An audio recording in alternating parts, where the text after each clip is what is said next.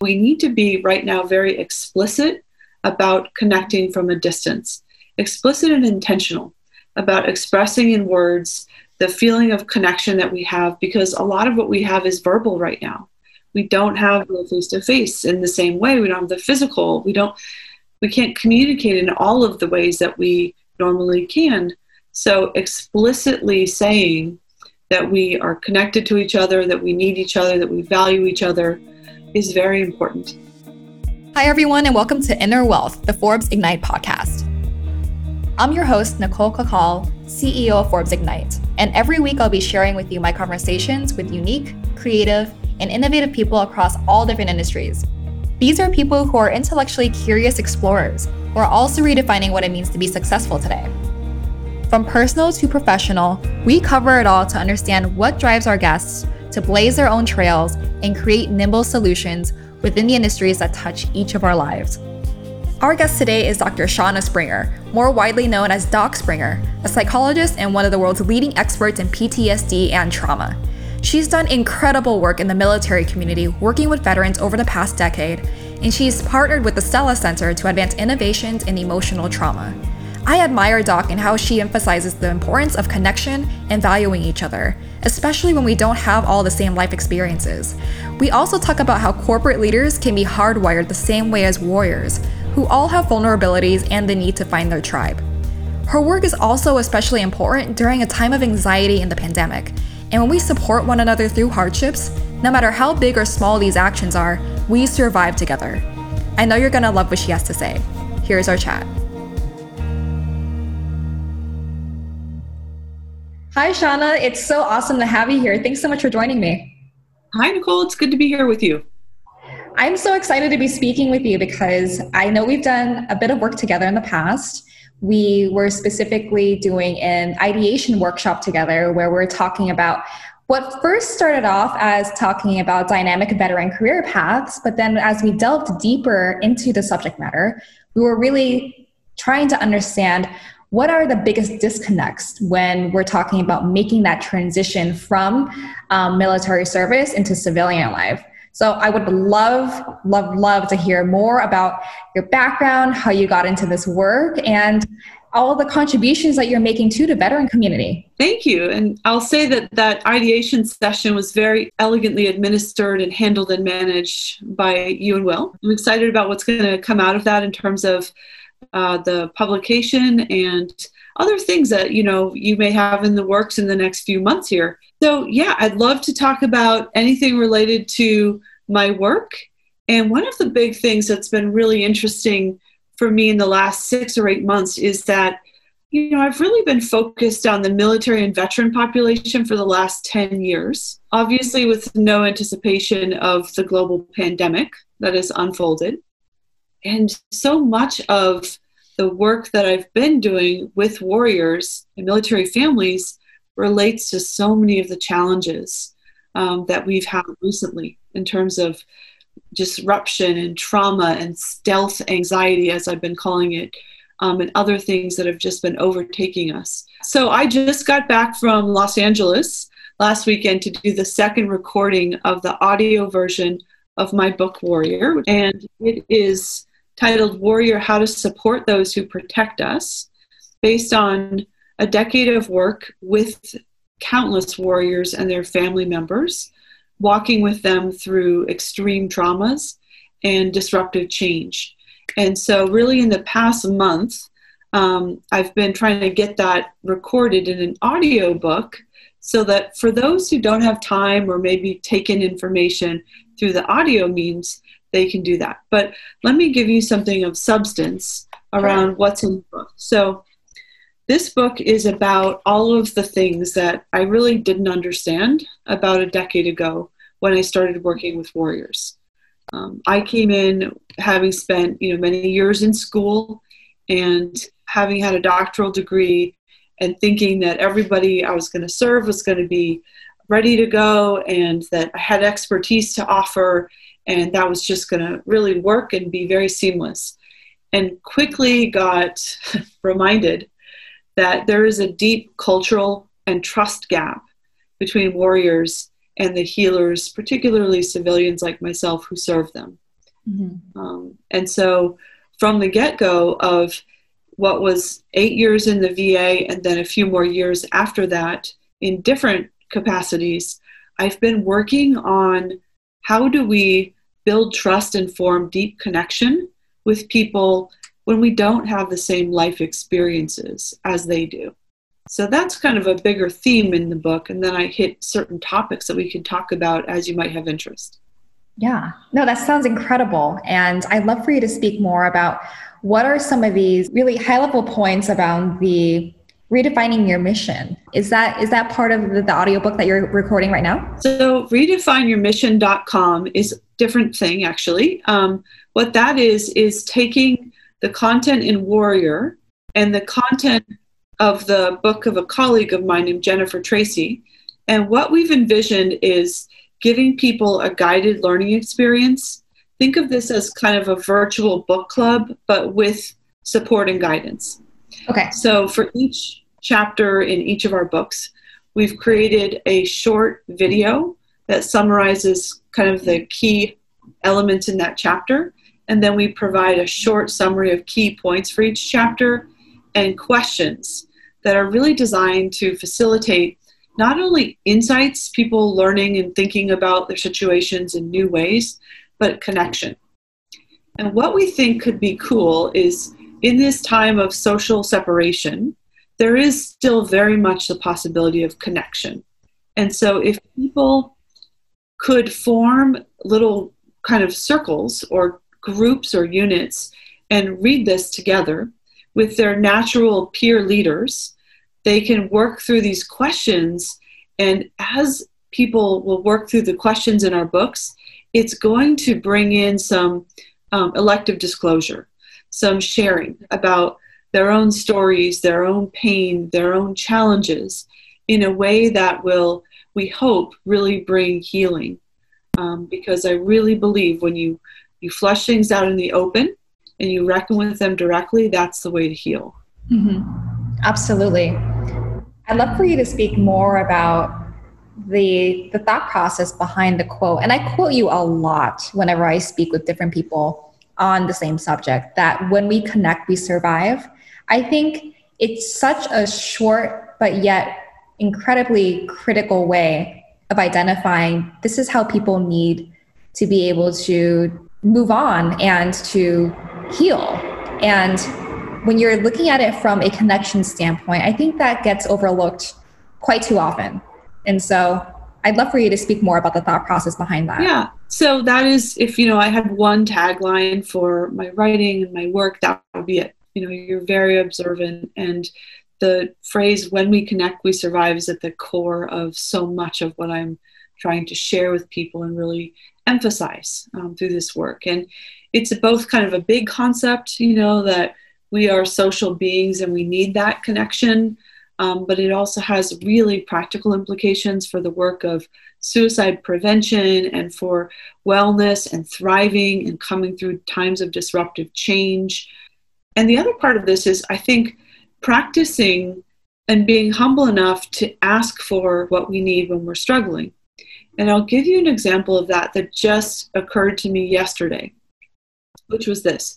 You know, at the start of the pandemic, I think like many of us, I was of the mind, well, if we all shelter in place, this will be over, you know, in a couple months.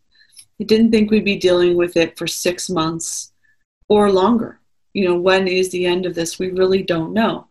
And so, in the short distance, I thought, well, I'm just going to dig in and like share what I know with people because my work is relevant to the struggle right now. So, I've written or done podcasts like every day done you know more than 40 pieces on anxiety related to covid in the past few months and as a result been sort of running myself into the ground and the, the the sort of whole health approach to life has been lost in the last six months for me and my physical fitness is often in my situation kind of the orphan in the basement of my life where like that's the thing I will not feed or I will not nurture the minute I get stressed. So once again, I'm like, you know, trying to get this information out and, and I get out of balance. And I realized this yesterday. And so I thought, well, I talk about when we connect, we survive, and we also thrive. So I reached out to seven people in my personal pit crew or kitchen cabinet and said to them, I really need some support in a specific way. Can you, for the next 12 weeks, just put a reminder in your phone? And I asked for a particular day from each of them on Monday, Tuesday, Wednesday. So I had kind of the week covered. And uh, just send me a text to like take 10 seconds when that alarm goes off and just send me a text. Say, get up, take a walk. You know, we need you to stay in the fight. We need you to, you know, be healthy. Don't want you to stroke out, you know, whatever. Just 10 seconds to remind me to get out of that mode I've been in of working all the time at my desk. And so this morning I wake up and it's bing, you know, my cell phone goes off and okay, so there's somebody saying, make sure you take a walk today.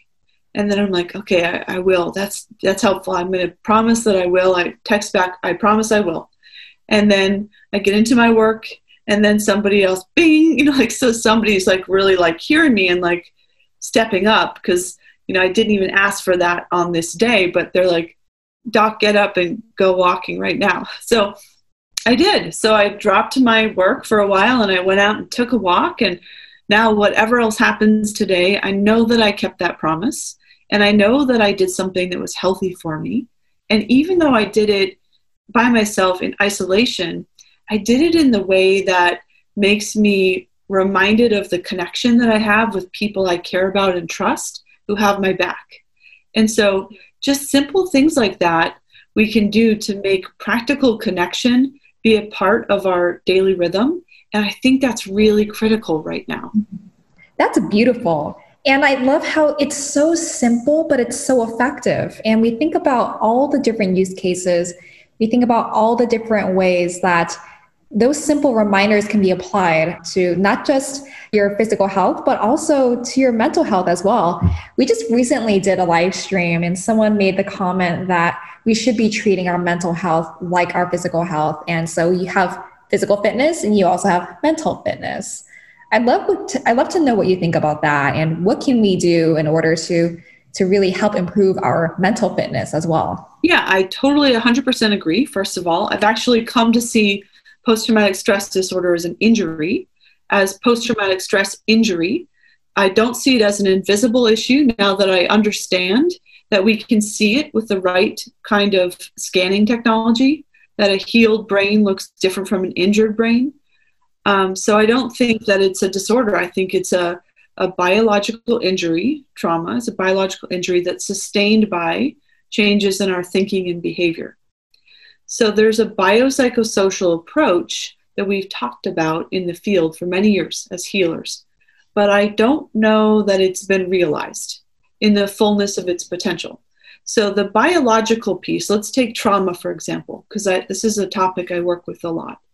So there's the biological piece of trauma, and one of the treatments, not the only one, but one of the most promising ones I've learned about, is a treatment that is a go to treatment in certain special forces units. It's called stellate ganglion block, and it's an injection of a commonly used anesthetic, an FDA approved anesthetic that's routinely used when women are in labor for epidurals. It's injected into a cluster of nerves in the neck and it reboots the adrenaline system. And if that sounds like the X Files, I would say it did to me at one time, but I saw it with my own eyes and I've seen it and treated about 50 cases with the pioneering physician that really has been leading the charge on that. And other colleagues as well in special forces units that have been pioneers in this work. We've published together, and um, this is an amazing, promising potential treatment that few Americans know about because it hasn't hit a tipping point. I think because most of that research has been done in military facilities and places like Fort Bragg that are like Area 51 to most Americans. Just sort of outside of conscious awareness. So I've been treating with these physicians the biological part of that in combination with what I do. So the combination of calming people down when they're chronically overactivated from trauma, and then coming in when they're calm and doing the psychological restructuring of thoughts and behaviors is extremely powerful. I think it's going to be the new standard of care once this kind of hits a tipping point. But there's the biological, which we're, we're doing the stellate ganglion block for. And then there's the, the psychological, which is really what my book is about. It's what all my work is about is what is the psychology of this particular group? What are the unique vulnerabilities they have to not thriving?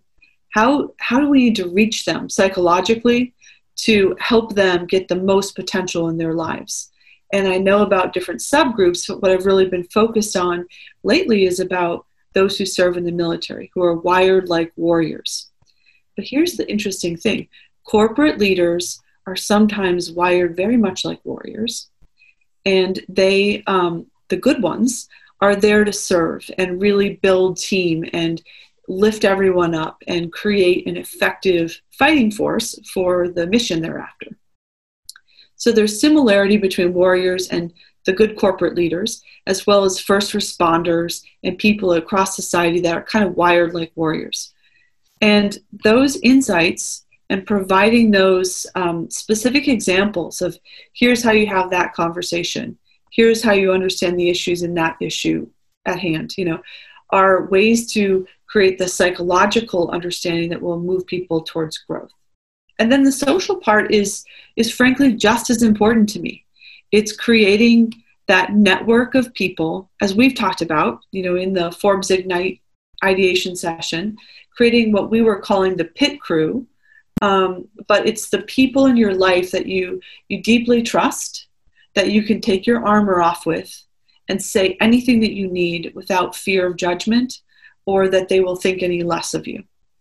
And identifying those people and then practicing social connection with them on a on a regular rhythm of your life a regular basis is so critical for mental health and wellness. So absolutely 100% see it as just another form of wellness in addition to the physical and something we should be attending to. Absolutely. And you talk about that personal pit crew or that cabinet of people who you who are trusted that you can take off your armor around essentially. I love that analogy because as we know that there could be the most amazing there can be the most amazing solutions out there but sometimes it is a barrier for people to even have to ask for help. And so just having these small circles circles of of support structures is a way to to mitigate that and i'd love to know what are some examples that you've seen where this has really shown a huge impact on someone's life? Well, yeah, again, it sort of started with warriors, you know, with groups of, um, in particular, Marines that had been meeting once a month, or not once a month, once a year for their annual reunions. And I was invited to come into that circle, and I built that trust with them and have been able to come in as an advisor to them and a partner in, in the healing they're doing and have just seen the benefit of being in a place where you don't have to censor yourself at all. And when you take off your armor and you're with your tribe and you can say and feel anything that you need to feel, then that's when you get insights. When you're um, sort of open and unguarded from that kind of fear and impression management, you can really begin to heal. And it can be a propeller to getting treatment in a clinical sense because if enough people say, you know, I have a good doc and it really helped me, and you know, treatment can make a big difference as part of your wellness plan, not the only thing you do, then that also carries momentum when people in your tribe tell you that. So it started there, but then it's really been very clear to me that the same thing is beneficial for leaders. Um, I actually think corporate leaders have some of the greatest vulnerabilities that they feel they have to, you know, sort of carry the strength or the sense of, you know, I have it all together, or I have to go quietly into my corner and sort of get myself sorted out and present this like strong face all the time. It's a real vulnerability for leaders. And if they can find their tribe as well, the people in their lives, other leaders or other people that they feel they can take their armor off with, it's profoundly impactful, not only for what they can learn about themselves and how they can regulate their own emotional state as they go through a time of disruptive change, but how they can model that and help lead others through a similar process. So it really, you know, these are really universal principles, I think, that began with people in extreme situations but apply in corporate settings um, just as much. Mm-hmm. I love the analogy of the tribe. We talked about this a couple of times. You were saying how essentially when you're moving out of the military and you're transitioning into civilian life, you're losing your tribe. And that parallels with a lot of other different shifts in different people's lives. And we talk about the time of COVID right now during the pandemic. A lot of people are going through lots of different shifts in their lives. And so I agree 100% that these are universal principles. And I'd love to just understand some of the similarities and differences that you're finding with the work that you've done specifically with veterans and within the past couple of months where you're investigating this the trauma and the, the life changes and the shifts that are happening with people all over the world. Yeah. Okay, so let me first talk a little bit about tribe because it's important to me to be culturally respectful and sort of communicating the fact that you know this is not my term. This is um, Sebastian Junger who wrote the book Tribe. It's not even his term. Um, I just want to acknowledge that the concept of a tribe is something that's from ancient society meant something within certain cultures. And uh, loosely speaking, that has meant a, a group of people who survive through interdependence, through their functional interdependence. And they are willing to make sacrifices for each other um, because the good of the whole is really very important to them for their well being and for their survival. So, across cultures, I think that is one common theme in the, the concept of tribe. And then Sebastian Junger wrote this really beautiful book called Tribe on Homecoming and Belonging, where he really presents the argument that in the military, there is a sense of tribe in the way that they become interdependent with each other. And he would define tribe as the people that you would give the last of your food to. And I like that definition a lot, but I would add something to it because in my use of that concept, um, I talk about how the power of the tribe is greater than despair. And the tribe is really, um, if we turn to those we love and trust during the valleys in our life, that's where, when we connect, we survive. So to me, the tribe is the group of people in your life that you take your armor off with. And if you want to think about who that is for you, just for a second, you can have a thought exercise of if you've done something that you were really ashamed of, it just burns you up with shame to think of this thing you did. And you had to tell five people in your life about this thing that you did that was so shameful. Who would you go to? Who would you avoid like the plague? The people you would go to that you would feel like, I could tell them this thing and they would hear it in the context of love and unconditional acceptance of me even if that thing i did doesn't match with like my character or who they know me to be that their love and their understanding of who i am is greater than any one thing i've done. And so i'm free to talk about whatever i need to talk about in whatever ways i need to talk about.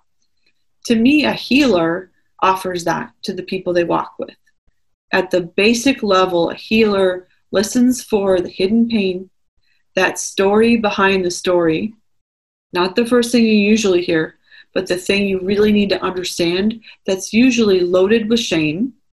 And they hear that story without any judgment or reaction that would suggest that they think of you any differently. And you just work from there to get to where you want to go. So I was a little long winded. I think I forgot your question. No, no. Can you bring me back to your question? You, you actually just inspired me. This actually leads me to my next question. You described the, the notion that we could all potentially be healers. And when we're talking about you're describing how if you were so ashamed of this one thing that you did and you could pick only five people that you feel that you could trust that you could tell this to that's your that's your tribe. That's your cabinet. That's your personal pit crew whatever you want to call it. Those are the people that are there for you and accept you with with um, unconditional love and understanding. And this really leads us to how everyone, especially those who are listening, everyone can be healers toward one another.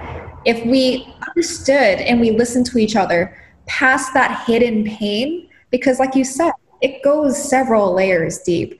Not just the perceived challenge, but the real challenges that are happening underneath the surface, then we'd all we'd all contribute to a better world. We'd all contribute to better understanding, better healing, um, better progress in society as well. Because many, a lot of conflict is all just due to a lack of understanding. And there's a lot of trauma that people are projecting and also reacting to. And it's a vicious cycle. It is. I totally agree. And it's never been more urgent than right now.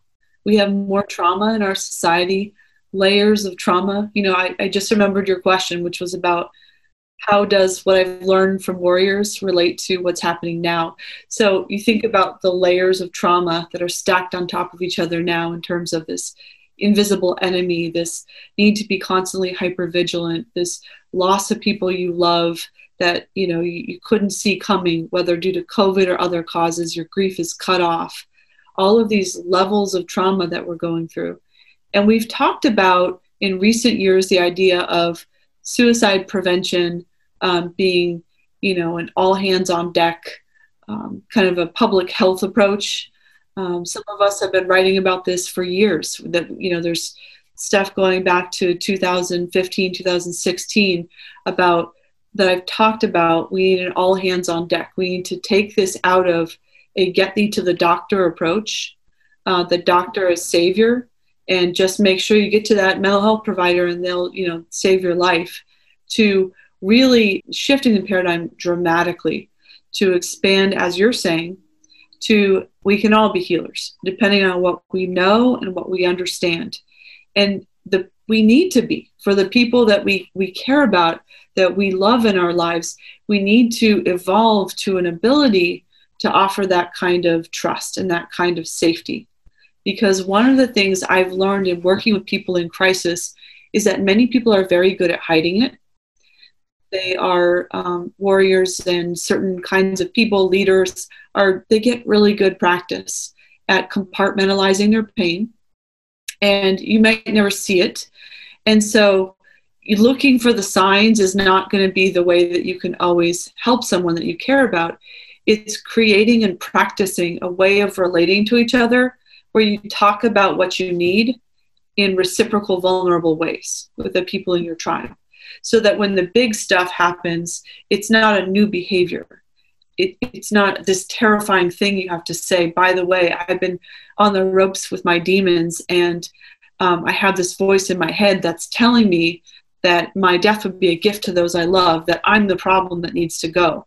Like that should not be the first thing that you're saying to the people in your tribe that will happen, that kind of disclosure, if you have years of practice talking about the things that you need on a day to day basis during normal struggles, during normal valleys that we already have in our lives, that kind of disclosure will be the fruit of that practice and not just like a one time thing that people are likely to do if they don't have a history of practicing that. Does that make sense? That makes that 100% makes sense these types of things shouldn't always be reactionary. When you have to deal with your your own demons and you decide that you want to reveal this and you want to share this with the people that are closest to you, that shouldn't be the first thing that you share with your group. The things that you should be sharing are the everyday types of examples of vulnerability because when you you can't be vulnerable with one another if it's not reciprocated and so it just takes, it's a matter of practice, practicing this behavior so that it isn't so scary. What are we not hearing, especially when we're trying to be vulnerable with each other? The things that are unsaid are just as important as the things that are being said. It all deals with the particular types of behaviors. And I think what you just said is beautiful. And there is a time and a place, and there's always a way to, to be able to reach out, to support one another, to be vulnerable with one another, so that it doesn't happen when it's too late. Yeah. I mean, some of the things I say are not met with support by people like myself. If I say there's a difference between a doctor and a doc, And all that education you got, it might not mean anything to the person sitting across from you if you don't earn the trust. And you have to lay aside your expertise and listen eloquently to what they have to say until they're ready to share with you that hidden pain. It's not always going to get support or saying, you know, I really think we need to accelerate into conflict. I think we need to get comfortable with conflict or practice vulnerability. And if you're not practicing it as kind of a daily rhythm with the people you care about in your life, you're not building the muscle and you're going to maybe need that muscle because we all go through times of challenge. And if you're not practiced in that, it's going to be a really hard thing to do, maybe impossible for some people. You know, some of these messages I think require us to go through a bit of a paradigm shift about what healing is and what our role is as people in a collected, connected society with each other, and the kinds of risks we need to start taking in our own um, interpersonal lives to get there are substantial. I just hope we can do it. Yeah. I'm, I'm hopeful. And I really do believe that we can because we're at an inflection point right now where there's so much global upheaval with what's happening in the world. There's a lot of opportunities for shifts. And where there are challenges, there are opportunities. We all as a people can start to listen to one another, seeing past, again, like you, like you mentioned, those hidden pains, seeing past um, what's on the outside, what's on the exterior as what's merely projection at sometimes and not all the time, but sometimes, really just being a human being to one another.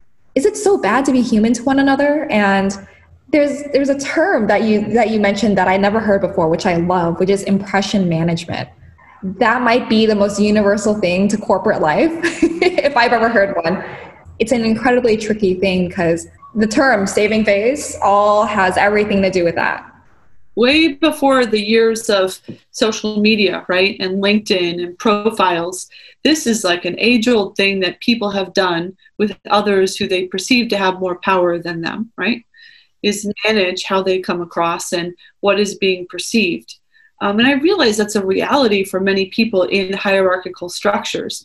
What I'm suggesting is to find the people in your life that you can lay that aside and take off your armor and be whoever you need to be because that's where you where you create yourself and that's where you come to realizations that can help heal you and and give you hope and motivation you know as you move forward and grow you through pain is in those kinds of circles of deep trust where there's that kind of um, disclosure. I worry about how disconnected people are getting even from themselves. When their impression management and what they're putting out to the world in their profiles in their social media life and in their avatar is so different from who they are. Um, i wonder if what fills that um, delta that that change or that space between the two is not a feeling of shame. You know what makes us feel like we have to project something that isn't who we are? And what happens when reality collides with the false impressions that we might be putting out?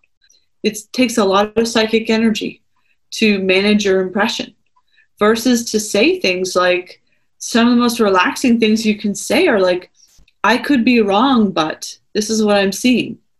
Just that kind of phrase it's like been a wonderfully liberating phrase in my own life as a professional because i don't know everything.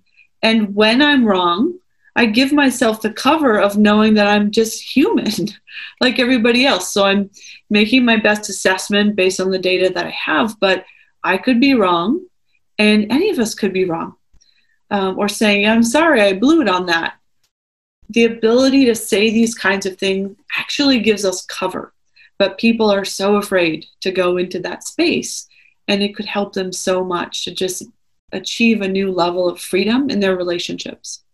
I would consider that the first step. The first step is to be unapologetically you. The second is to really identify where the disconnect is between who you are and how you portray yourself. That should be, you should be your whole self and bring your whole self to whatever you do, whether that's work, whether that's to your relationships.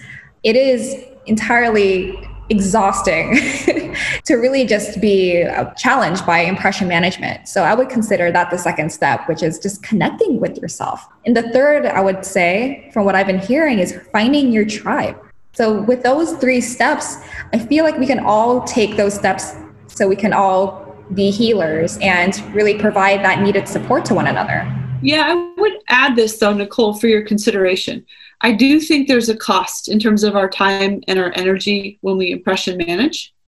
And at the same time, um, I think the point is to be aware of when we're doing that and why, because there are people in the world that are not safe. And so, one of the other little things that I've worked on is taking a book called Safe People and, with permission of those authors, turning that into a profile on emotional safety to help us to think through what is a safe person? What's an emotionally safe person? What does that look like?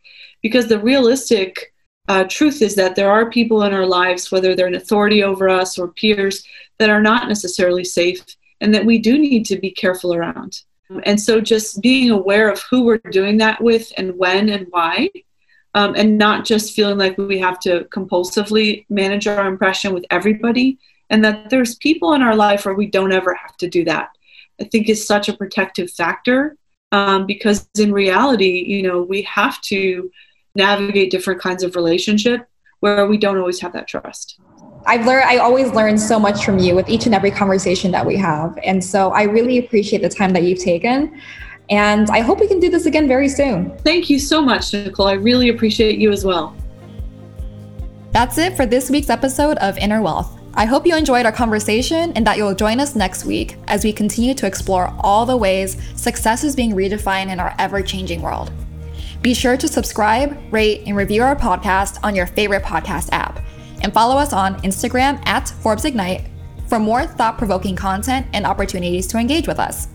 I'm your host, Nicole Cacal. Thanks for joining us.